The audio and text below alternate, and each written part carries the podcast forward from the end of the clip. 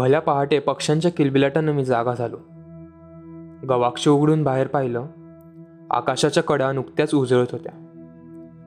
गंगेच्या चंदेरी वळणानं धुक्याचं अंशुक पांघरलं होतं. सगळं हस्तिनापूर हळूहळू जागं होत होतं. दुसरं एक कोरडं उत्तरीय घेतलं आणि दालनाबाहेर पडलो. गंगेच्या पाण्यात कोणी नसताना शांतपणे मनसोक्त स्नान करून यावं असं योजून मी तिच्या घाटाकडे चालू लागलो. आजूबाजूचं सगळं जग धुक्याची दुलई अजूनही सोडायला तयार नव्हतं. सगळे मार्ग आणि प्रसाद अंधुकनी अस्पष्ट धुक्यात फारच मजेदार दिसत होते. गंगेच्या किनाऱ्यावर मंदिरात एक घंटा वाजत होती. तेवढीच त्या निरव शांततेत स्पष्टपणे ऐकू येत होती. त्या आवाजाच्या रोखानं चाललो. मला आईनं केलेली सूचना आठवली. गंगेच्या पाण्यात जाऊ नकोस. मी स्वतःशीच असलो. किती भित्री आहे आई. ती काय मला लहान मूल समजते? मला कसली त्या पाण्याची भीती? विचारांच्या तंद्रीतच घाटावर आलो. बरोबर आणलेलं उत्तरीय एका पायदंडीवर ठेवलं. अंगावरच्या अधरियाचा काचा मारला आणि समोर पाहिलं. दहा बारा हातांवरचं पात्र तेवढं स्पष्ट दिसत होतं. बाकीचं सर्व पात्र पांढरट भुरक्या धुक्यात झाकलं होतं. त्या पात्राला आदरानं नमस्कार केला आणि पाण्यात सुरकांडी मारली. पाण्याचा स्पर्श उबदार होता. जवळजवळ घटकाभर मी त्या पाण्यात मनसोक्त डुंबत होतो. घटकाभरानं धुकं निवळलं. मी पाण्यातून घाटाच्या दिशेनं पाणी कापत आलो. अंगावरचं उत्तरीय बदललं. ओलं वस्त्र पाण्यात बुचकळून ते पिळून पायदंडीवर ठेवलं. समोर पाहिलं सूर्यदेव दूरवर आकाशात हळूहळू वर येत होते. त्यांची कोवळी किरणं गंगेच्या पाण्याला गुदगुला करून जाग करीत होते. ओंजळभर पाणी घेऊन त्याचं अर्घ्य भक्तिभावानं मी सूर्यदेवांना दिलं. किती रमणीय रूप दिसत होतं त्यांचं. मला दिसणारी त्यांच्या रोजच्या तेजाची वलय एका दिवसाची दर्शन शोभा दुसऱ्या दिवशी तशीच नसे. तिच्यात दुसऱ्या दिवशी आगळीच खुमारी चढे ती पाहिली की मला नेहमीच हुरुपी हजारो योजना दूर असलेल्या त्या तेजात मी आपल्यात काहीच अंतर नाही असे वाटे. शरीर हलकं झाल्यासारखं वाटेनी माझे हात आपोआपच जोडले जात. डोळे आपोआपच मिटले जात.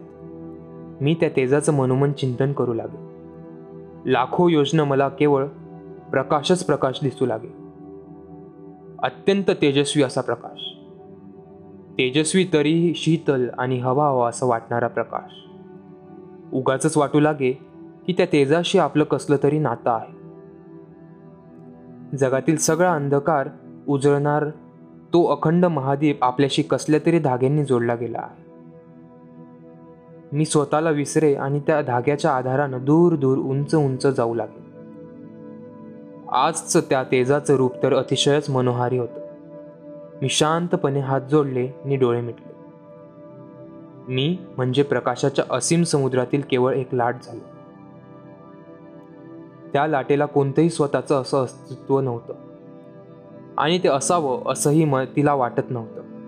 त्या अमाप सागरातील ती केवळ अनेकांपैकी एक लाट होती. कुणाचा तरी स्पर्श माझ्या खांद्याला झाला असावा. प्रथम प्रथम त्याची स्पष्टपणे जाणीवच झाली नाही. पण कोणीतरी माझा खांदा गदागदा हलवीत होतं. मी हळुवारपणे डोळे उघडले निवळून पाहिलं. एक अत्यंत शांत चेहऱ्याचा वृद्ध माझ्याकडे पाहत होता.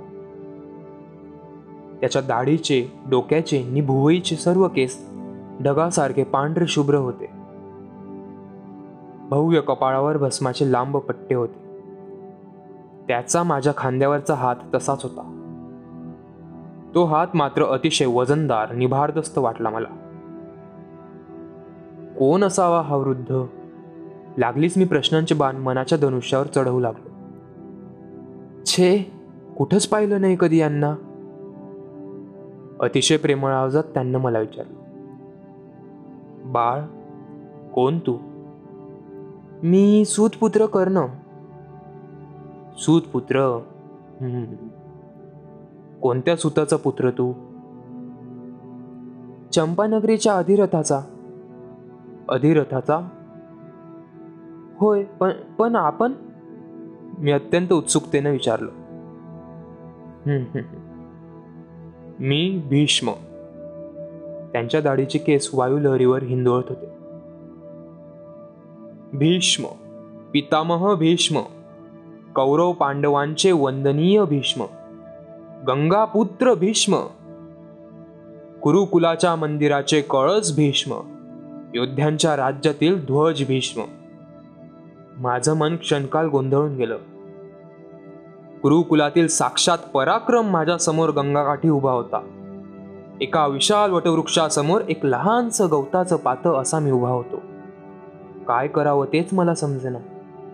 लागलीच कसं तरी स्वतःला सावरून मी वाकून त्यांना वंदन केलं. त्यांनी मला झटकन वर उठवलं. अत्यंत मृदू स्वरात ते म्हणाले तुला तुझ्या पूजेतून जाग केलं म्हणून तू नाराज तर झाला नाहीस? नाही मी म्हणालो. खरंच बा पण तुला जागा करण्याचा मोह मी आवरू शकलो नाही. मी आश्चर्यानं त्यांच्याकडे पाहू लागलो. थोड्या वेळानं ते म्हणाले आज तीन तप झाली. न चुकता रोज मी यावेळी गंगेच्या घाटावर येतो. पण या हस्तिनापुरातला एकही माणूस कधीच माझ्या अगोदर इथं आलेला मी पाहिला नाही. आज पाहत असलेला तू तो पहिला माणूस आहेस. मी? मला पुढं काय बोलावं ते सुचना. होय. आणि म्हणूनच मी बराच वेळ वाट पाहून शेवटी तुला जाग केलं. माझ्या कानातील कुंडलाकडे पाहत ते म्हणाले ही कुंडलं तुला फारच शोभून दिसतात. हो जन्म जन्मजातच आहेत ती. मी म्हणालो त्यांना नेहमीच जपत जा. भीमी पावलं टाकीत ते घाटाच्या पायदंड्या हळूहळू वर चढू लागले. भव्य पर्वतासारखा दिसणारा त्यांचा तो उंच देह अस्पष्ट होऊ लागला. गळाभर पाण्यात जाऊन ते उभे राहिले. त्यांच्या डोक्यावरचे केस पाण्याच्या लाटांबरोबर हिंदकळू लागले. त्यांचं शुभ्र केसांनी झाकलेलं मस्तक गंगेच्या पाण्यावर शुभ्र कमलासारखं शोभून दिसू लागलं. मी उभा होतो तेथूनच त्यांना वंदन केलं. उत्तरीयाचा ओला पिळा खांद्यावर टाकून राजवाड्याकडे परतलो. माझ्या अस्तिनापुरातील पहिल्याच पहाटेची सुरुवात पितामह भीष्मांच्या दर्शनानं झाली होती. मला त्या विचित्र योगायोगाचं नवल वाटलं. ज्या पितामह भीष्मांना पाहावं म्हणून काल दिवसभर योजित होतो ते स्वतःच आज मला भेटले होते. तेही एकटी नी गंगेच्या घाटावर आणि अशा या रम्य प्रभात काली किती गोड आहे त्यांचा आवाज. चेहरा कसा मंदिराच्या गाभाऱ्यासारखं शांत आणि पवित्र आहे. माझ्यासारख्या एखाद्या सामान्य सुतपुत्राची एखादी गोष्ट त्यांना आवडते. कौरवांचे ज्येष्ठ महाराज माझ्यासारख्या सूतपुत्राच्या खांद्यावर हात ठेवून त्याची आस्थेनं विचारपूस करतात. खरोखरच वीर पुरुषाच्या ठिकाणी नि निगर्विता असली की तो किती थोर वाटू लागतो. ज्या कुरुकुलात पितामहांसारखे वीर नि, नि, नि, निगर्वी पुरुष श्रेष्ठ निर्माण झाले ते कुल धन्यच होते. मीही किती भाग्यवान आहे की अशा राजवाड्यात राहण्याचं भाग्य मला मिळालं. आता वारंवार या पुरुष श्रेष्ठाचं आपल्याला दर्शन घडेल. ते दोन शांत आणि बोलके डोळे आपल्यावरही कृपादृष्टी ठेवतील. माझ्या जीवनातील ज्या तीन व्यक्तीवर माझं प्रेम होतं त्यात आणखी एका व्यक्तीची भर पडली. पितामह भीष्म. राजवाड्यावर येताच बाबांनी मला तयार राहायला सांगितलं. युद्धशालेत जायचं होतं म्हणून मी लागलीच तयार झालो. शोन तर जाण्यासाठी तयार होऊन केव्हापासून माझी वाट पाहत होता. आईनं दिलेली पेटी मी एका कोनाड्यात जपून ठेवली होती. तिच्यावर प्राजक्ताची चार फुलं वाहिली. तिला वंदन करून मी पुटपुटलो आई मला आशीर्वाद दे. तुझा वसू जीवनाच्या मार्गावरचं महत्वाचं वळण आज घेतो आहे. त्याचा युद्धशाळेत जाण्याचा हा पहिला दिवस आहे. बाबांनी बाहेरूनच हाक मारली. कर्ण शोन लवकर चला. मी गवाक्षातून बाहेर डोकावून बघितलं. सूर्यदेव पूर्व क्षितिजावरचा सगळा प्रदेश उजळत हसत उभे होते. त्यांचं प्रतिबिंब गंगेच्या पाण्यात पडल्यामुळे त्यांची दोन रूपं दूरवर स्पष्ट दिसत होती. एका आकाशातील सूर्यदेव आणि एक पृथ्वीवरील सूर्यदेव. मी शोनाचा हात हातात धरला आणि दालनाच्या बाहेर पडलो. आम्ही तिघ युद्धशालेत आलो. कालच्यापेक्षा आज तर तिथं पुष्कळच युवक जमले होते. सगळेजण त्या मधल्या चौथऱ्याभोवती शांतपणे बसले होते. सर्वांचा मिळून एक शांत आणि गंभीर आवाज येत होता. बहुतेक सकाळची प्रार्थना चालली होती. ओम ईशावास्यम इदम सर्वम. प्रार्थना बराच वेळ चालली होती. मी बाबांना परत जायला सांगितलं. नीट वाव असं सांगून ते परत गेले. मी त्या भव्य आखाड्यावर दृष्टी फिरवली. ते संपूर्ण पटांगण शांत होतं. पण आता क्षणातच ते वळू पावसापूर्वी गरजणाऱ्या आकाशासारखं अंगात आल्याप्रमाणे कुदणार होतं. निरनिराळ्या शस्त्रांचे आवाज एकमेकात मिसळून त्यांचा एक वेगळाच आवाज होणार होता. सगळ्या युवकांच्या प्रोत्साहनाच्या आरोळ्यांनी तर त्यात आणखीच भर पडणार होती. प्रार्थना संपली. मध्ये बसलेले गुरुदेव द्रोण शांतपणे उठून उभे राहिले. त्यांनी आपले दोन्ही हात उंचावून आपल्या सर्व शिष्यांना आशीर्वाद दिला मी शोनाला घेऊन पुढे झालो. मी नि त्यानं गुरुदेवांना वाकून वंदन केलं. माझी अपेक्षा होती की आपला हात उंचावून ते आम्हालाही आशीर्वाद देतील. पण तेवढ्यात त्याच्या पुढं आलेल्या अर्जुनाच्या खांद्यावर हात टाकून त्यांच्याशी काहीतरी बोलत ते तेथून निघून गेले. आमच्याकडे साधं बघण्या इतकाही गुरुदेवांना वेळ मिळाला नाही. तो माझा त्या युद्धशालेतील पहिलाच दिवस गुरुच्या आशीर्वादाशिवाय विद्या सफल होत नाही असं मला कुणीतरी सांगितलं होतं. त्याप्रमाणे कौरवांच्या त्या महान गुरूंचा आशीर्वाद घ्यावा म्हणून मी त्यांना वंदन केलं. पण हा राजकुमार अर्जुन त्याच वेळी कुठून मध्ये कडमडला? त्याला काय दुसरी वेळ नव्हती इथे यायला? की गुरुदेव हे त्याचे एकट्याचेच आहे?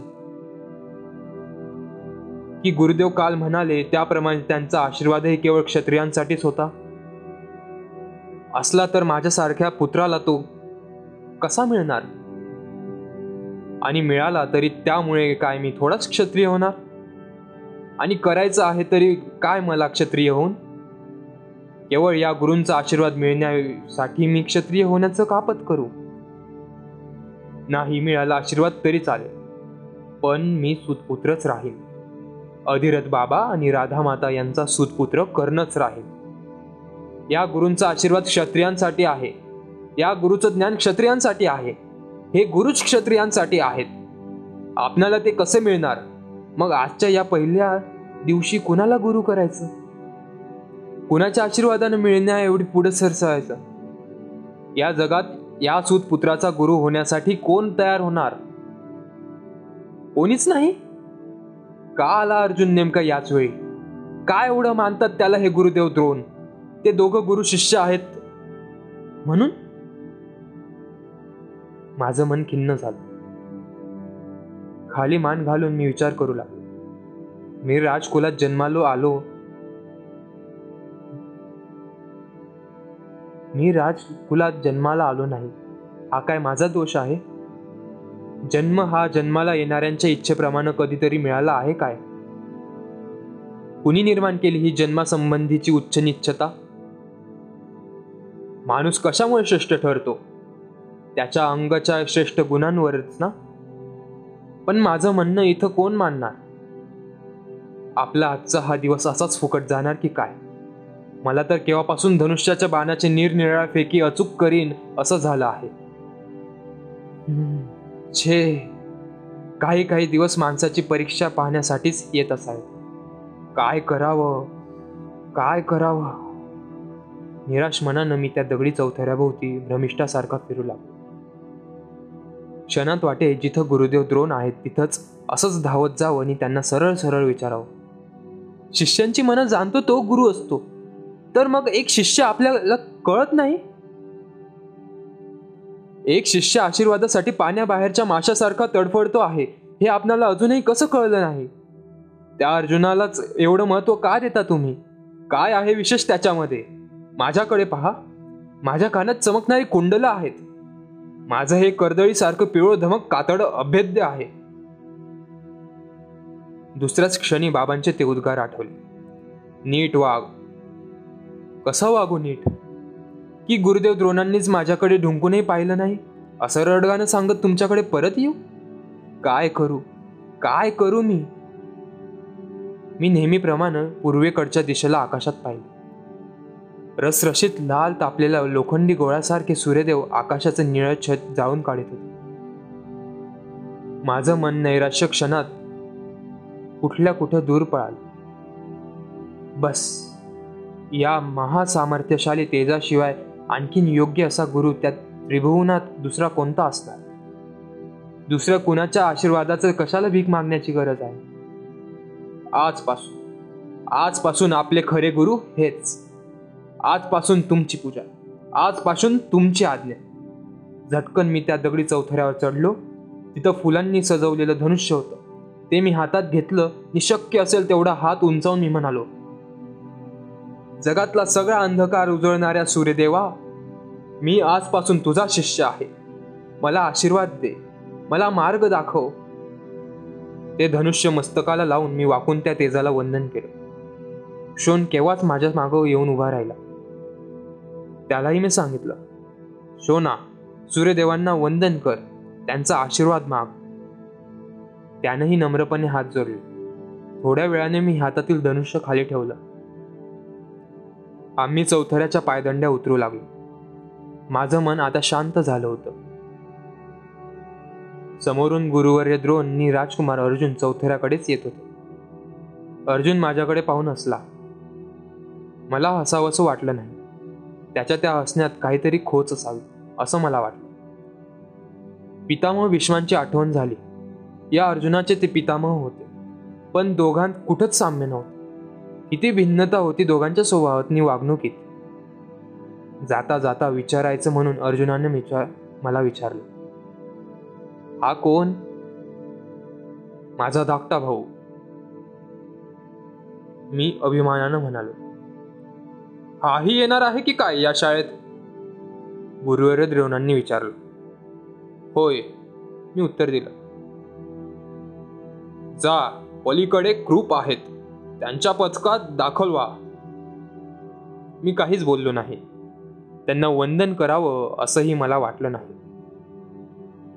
जाता जाता मी अर्जुनाकडे वळून पाहिलं. तो माझ्या कानातील कुंडलांकडे मात्र आश्चर्यानं एकटक पाहत होता. कृपाचार्यांच्या पथकात आलो. कृपाचार्य द्रोणांचे मेहुणे होते. त्यांच्या हाताखाली अनेक युवक धनुर्विद्येचं शिक्षण घेत होते. मला क्षणभर वाटलं हे ढीगभर राजपुत्र कशाला जिथं तिथं मिरवतात? एकात तरी त्या दुर्योधनाची ऐट आहे काय? एकाची तरी चाल त्याच्यासारखी ऐटदार आहे का? एकाची तरी दृष्टी त्याच्यासारखी भेदक आहे का?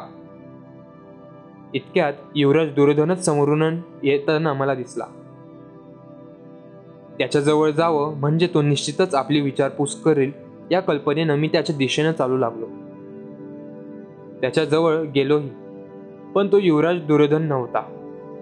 त्याच्यात नि दुर्योधनात किती विलक्षण साम्य होतं.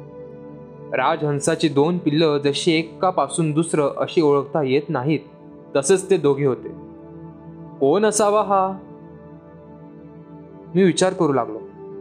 त्याच्या अंगावरच्या वस्त्रामुळे तर तो राजकुमार असणार हे नक्कीच होतं. पण हा कुणापैकी राजकुमार होता? कौरवांपैकी की पांडवांपैकी?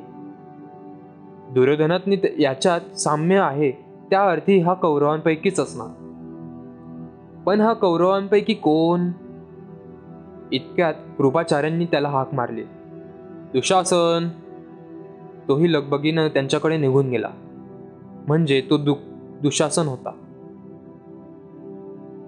बस दुर्योधनात नि त्याच्यात किती साम्य होतं. एकाला लपवावा आणि दुसऱ्याला काढावा. युवराज दुर्योधन राजपुत्र दुशासन. दोघांच्याही चालीत एकच ऐट दोघांच्याही दृष्टीत एकच भेदकता. दुशासन म्हणजे दुर्योधनाची पडछाया तर नाही ना? पहिले पंधरा दिवस मी युद्धशाळेतील केवळ शस्त्रांची माहिती करून घेतली. कारण काही शिकावं या मनस्थितीत मी नव्हतोच. गुरुवर्य द्रोणांनी जी जगावेगळी वागणूक मला पहिल्याच दिवशी दिली होती त्यामुळे मन कशातच रमत नव्हतं. क्षणात वाटे राजपुत्रांच्या या फाफट पसाऱ्यात केवळ एक सुतपुत्र म्हणून उपेक्षेला जाण्यापेक्षा सरळ उठावं मी तडक चंपानवरीला परत जावं. काय करायचं आहे आपणाला युद्धविद्येचं शिक्षण घेऊन? कोणतं महायुद्ध आता पेटणार आहे? आणि पेटलं तरी आपला त्यात काय उपयोग? केवळ एक सारथी म्हणूनच ना? मग सारथ्याला कशाला पाहिजे हे युद्धविद्येचं शिक्षण? त्यानं घोडे पारखावेत. मी त्यांच्या नाठाळ सवयींना जरब बसवावी. मग ते काय आपणाला चंपानगरीत राहूनही करता येणार नाही? पण लागलीच वाटे असं करून कसं चालेल? केवळ युद्धासाठीच का युद्धविद्या शिकायची असते? ज्याच्या दंडात बल असतं तो नेहमीच श्रेष्ठ ठरत असतो. या युद्धशालेत आपणाला बलदंड म्हणता येईल. त्या राजकुमार अर्जुनालाही दाखवता येईल की जगात तोच एकटा धनुर्धर नाही. पण त्यानं बिचाऱ्यानं तरी काय केलं आहे माझं? कशाला त्याच्याशी ही स्पर्धा करायची? स्पर्धा ही नेहमीच माणसाला आंधळ करते गुरुवर्य त्याच्यावर प्रेम करतात.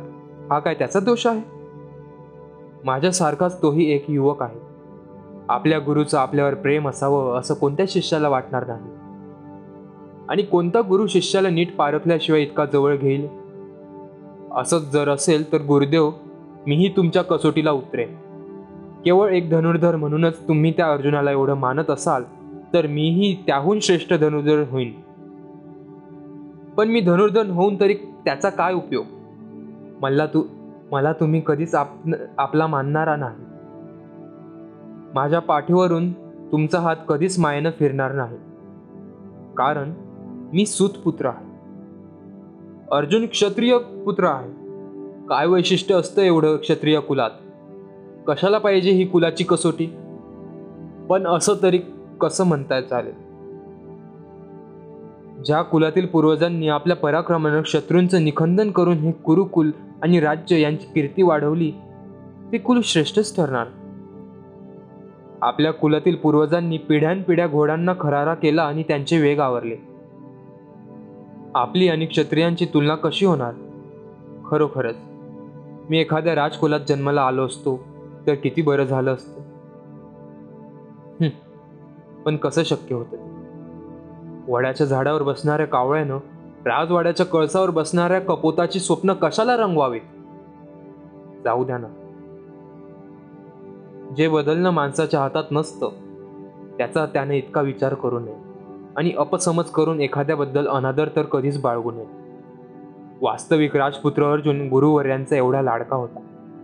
याबद्दल फार तर त्यांच्या भावांना काहीतरी वाट मला त्यात खटकण्यासारखं असं काहीतरी का वाटावं? माझं आणि राजकुमार अर्जुनाचं असं काय नातं आहे? काहीच नाही. मी एक सुतपुत्र आहे तो एक राजपुत्र आहे. त्याचा मार्ग वेगळा आणि माझा वेगळा.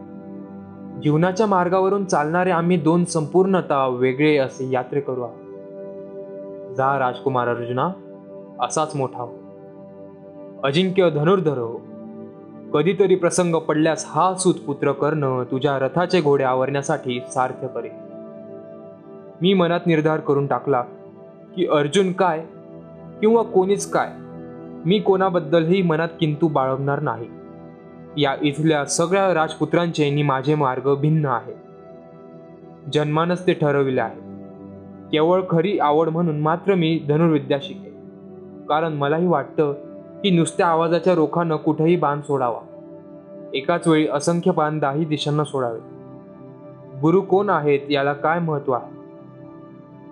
शिष्याच्या अंगात विद्येबद्दल कितीही आत्मीयता आहे याला खरं महत्त्व आहे. मी एक हाडाचा शिष्य होईन. विद्येसाठी विद्या घेईन मी निर्धार करून टाकले माझ्या युद्धशालेतील कार्यक्रम ठरून गेला. एक मासातच मी शूल तोमर परीघ परास चतग्नी खडक पट्टे भृशुंडी गदा आणि चक्र अशा अनेक शस्त्रांची माहिती करून घेतली. माझी विशेष आवड धनुष्याकडे असल्यानं धनुर्विद्येला लागणारी सर्व शस्त्र काळजीपूर्वक अभ्यासली. केवळ बाणच कितीतरी प्रकारचे होते. दोन शुलाग्रे असलेला कर्णी बाण. तो पुटात घुसला की बाहेर काढताना आतडी बाहेर काढत. नालिक बाण जाड पात्याचा असून त्याला वाकडे दात होते. त्यामुळे शरीरात घुसलेला तो बाण काढताना आपल्या आसपासच्या धमन्या तोडूनच बाहेर पडेल. लिप्त या बाणाच्या अग्राला विषारी वनस्पती रस लावल्यामुळे तो अतिशय दाहक असतो. बस्तिक हा बाण शरीरात घुसे पण बाहेर खेचला की त्याचा केवळ दंडच हातात येईल. आणि सगळं पात्र तसंच लक्षाच्या शरीरात राहील. सुची या बाणाची शेपटी निमुळती आणि टोकदार असल्यामुळे अगदी बारीक अशा लक्षाचा सुद्धा त्यानं अचूक वेध घेता येईल. विशेषतः डोळ्याचं बुबुळ या बाणानं अचूक टिपता येईल. जिद्म. हा बाण जाताना वाकडा तिकडा जाईल पण लक्षात मात्र बरोबर घुसे. याशिवाय गवास्थी म्हणजे बैलाच्या हाडाचा गजास्थी म्हणजे हत्तीच्या हाडाचा कपिश म्हणजे काळ्या रंगाचा पुती म्हणजे उग्रगंधाचा कंकमुख सुवर्णपंख नाराज अश्वासस्थी उष्टरास्थी अंजलिक सन्नत पर्व सर्पमुखी असे बाणांचे कितीतरी प्रकार होते. हे सगळे बाण कसे फेकावेत याचे शिक्षण मी मनापासून घेणार होतो. माझ्या शिष्यावस्थेतील क्षणक्षण मी त्याच्यासाठी वेचणार होतो.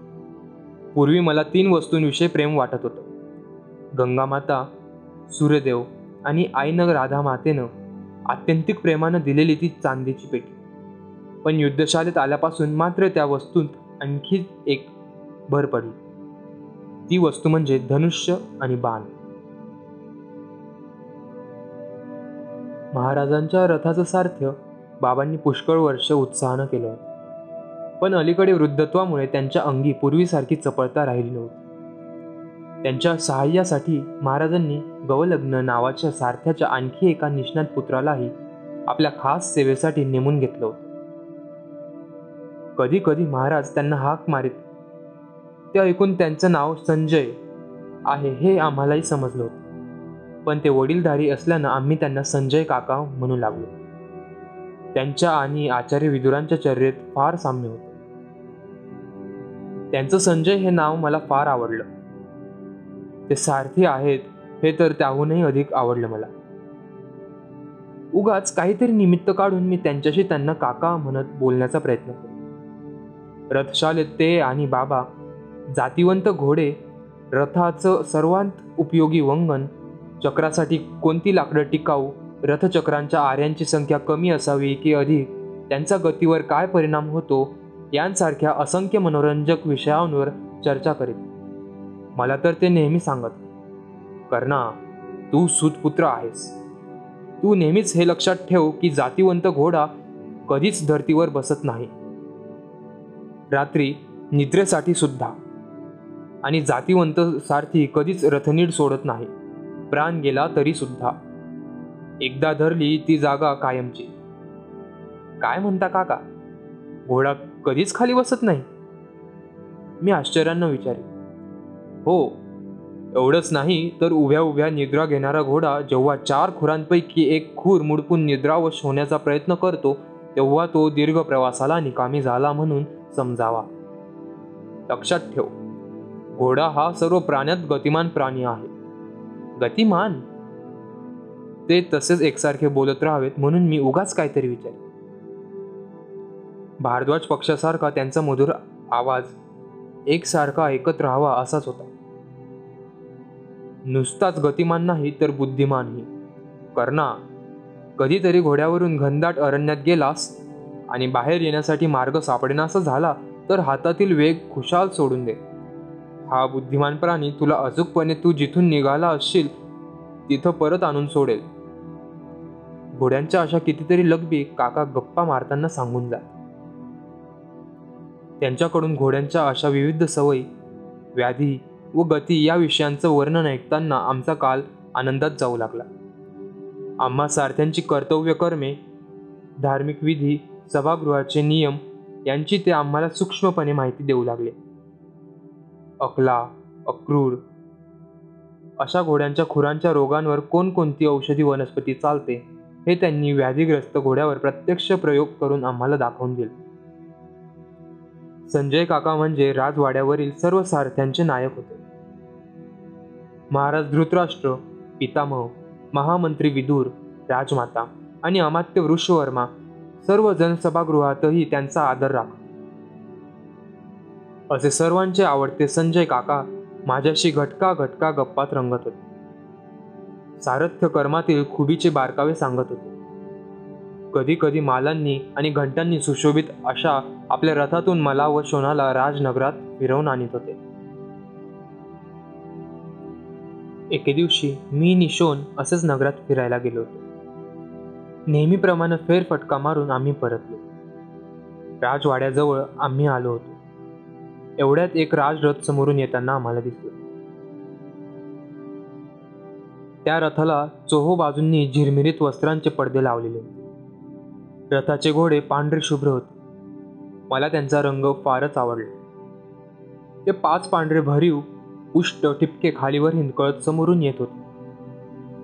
मी त्या घोड्यांकडे भारावून पाहत होतो. मध्येच त्यातला एक घोडा आपल्या मानेला मजेदार झटका देईल. अगदी सहजरित्या ते तो रथ पुढे आणत होता. एवढ्याच शोन एकाएकी माझ्या हातातील आपला हात झटकून त्या रथाच्याच दिशेने धावू लागला. मला काहीच कळेना की तो वेड्यासारखा त्या रथाच्या दिशेनं का धावत होता. क्षणात तो रथाच्या समोर गेला. मला त्याच्या मूर्खपणाची चीड आली. मी त्याच्याजवळ पोहोचण्यापूर्वीच तो रथाखाली सापडणार होता. काय करावं? भयानं अंगावर रोमांच उभे राहिले. क्षणातच तो तेथून हल्ला नाही तर रथाखाली सापडणार म्हणून जीवाच्या आकांतानच अंगातली सगळी शक्ती एकवटून मी जोरानं ओरडलो. शोना थांब. एवढ्याच झटकन खाली वाकून त्यानं चपळ्यानं काळसर रंगाचं काहीतरी उचललं. शोनाला पाहून सारथ्यानं अत्यंत कौशल्याने सगळे घोडे आवरले.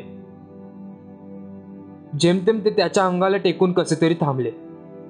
एका घोड्याच्या तोंडातील फेस तर सरळ शोनाच्या डोक्यावर पडत होता. पण त्याला त्या कशाचंच भान नव्हतं. हातातील काळसर ठिपका तो प्रेमानं गोंजारत होता. मी धापा टाकीतच त्याच्याजवळ आलो. मला बघताच हातातील ती वस्तू मला दाखवित तो अधीरपणे म्हणाला दादा हे बघ आता कसं रथाखाली सापडत होतं ते? मी त्याच्या उंजळीत पाहिलं. ते एक मांजरीचं पिल्लू होतं. आपले बारीक डोळे मध्येच मिटून ते अत्यंत केविलवाण्या स्वरात ओरडू लागलो. सोनाला काय म्हणावं तेच मला कळेल त्याच्यावर रागवावं असंही म वाटेन. मी त्याच्याकडे काहीशा कौतुकानं पाहू लागलो. आमच्या रथामागून रडवेला होऊन धावणारा हाच तो शोन होता काय? त्यानं हातातील पिल्लाच्या पाठीवरून प्रेमानं हात फिरवायला सुरुवात केली. स्वर्ग हाताशी आल्याचा आनंद झाला होता त्याला. त्याच्या खांद्यावरून गळ गरंगळलेलं उत्तरीय खालच्या धुळीत पडलं होतं. याचंही त्याला भान नव्हतं. इतक्यात त्या पिल्लाची आई कर्कश आवाज काढीत कुठून तरी ओढत आली. आपल्या चिमुकल्याला ती इकडे तिकडे शोधू लागली. गुरगुरत आमच्या पायात घुटमुळू लागले. ते पिल्लू खाली ठेवायला मी शोनाला सांगितले. त्यानं ते तिच्या पुढ्यात ठेवताच गपकन त्याची मान आपल्या तोंडात पकडून क्षणार्धातच ती गुरगुरत कुठच्या कुठं पसार झाली. आपल्या पोराला एकटं टाकून ती मगापासून कुठं भटकीत होती. आता शोनानं धाडस केलं नसतं तर तिचं ते कोवळं लुसलुशीत पोर राजमार्गाच्या धुळीत मिसळलं नसतं का? त्याचा तो केविलवाना आवाज कुणाला तरी ऐकू गेला असता काय? त्या सगळ्या प्रकारानं मला एकदम राधा मातेची आठवण झाली. तिची प्रेमळ मूर्ती डोळ्यांसमोर उभी राहिली. किती जपलं होतं तिनं मला आजवर. आई असावी तर राधा मातेसारखी मी चंपानगरीच्या आठवणीत दंग झालो. इतक्यात त्या राजरथाचा रथनिडावरचा सारथी म्हणाला आटपा बाजूला वा लवकर. रथात राजमाता कुंतीदेवी आहेत. राजमाता कुंतीदेवी? मी शोनाच्या दंडाला धरून त्याला चटकन एका बाजूला ओढून घेतलं. रथ धडाधड आवाज करीत धूळ धावू लागला. मी त्याच्या पांढऱ्या शुभ्र घोड्यांकडे पुन्हा कौतुकानं पाहिलं. मला आश्चर्य वाटलं. त्या रथाला सहा घोडे जोडण्याची नीट अवस्था असतानाही केवळ पाचच घोडे जोडले होते. एका घोड्याची जागा तशीच मोकळी सोडली होती. राजवाड्यावरचे घोडे संपले की काय? मी स्वतःशीच फुटफुटलो रथ निघून गेला. त्याच्या चक्राखाली सापडलेलं आपलं उत्तरीय शोनानं उचललं. त्यावरची धूळ झटकून परत खांद्यावर लपली. आम्ही आमच्या निवासस्थानाच्या दालनाकडे चालू लागलो. कधी नव्हे ते माझा हात शोनाच्या खांद्यावर.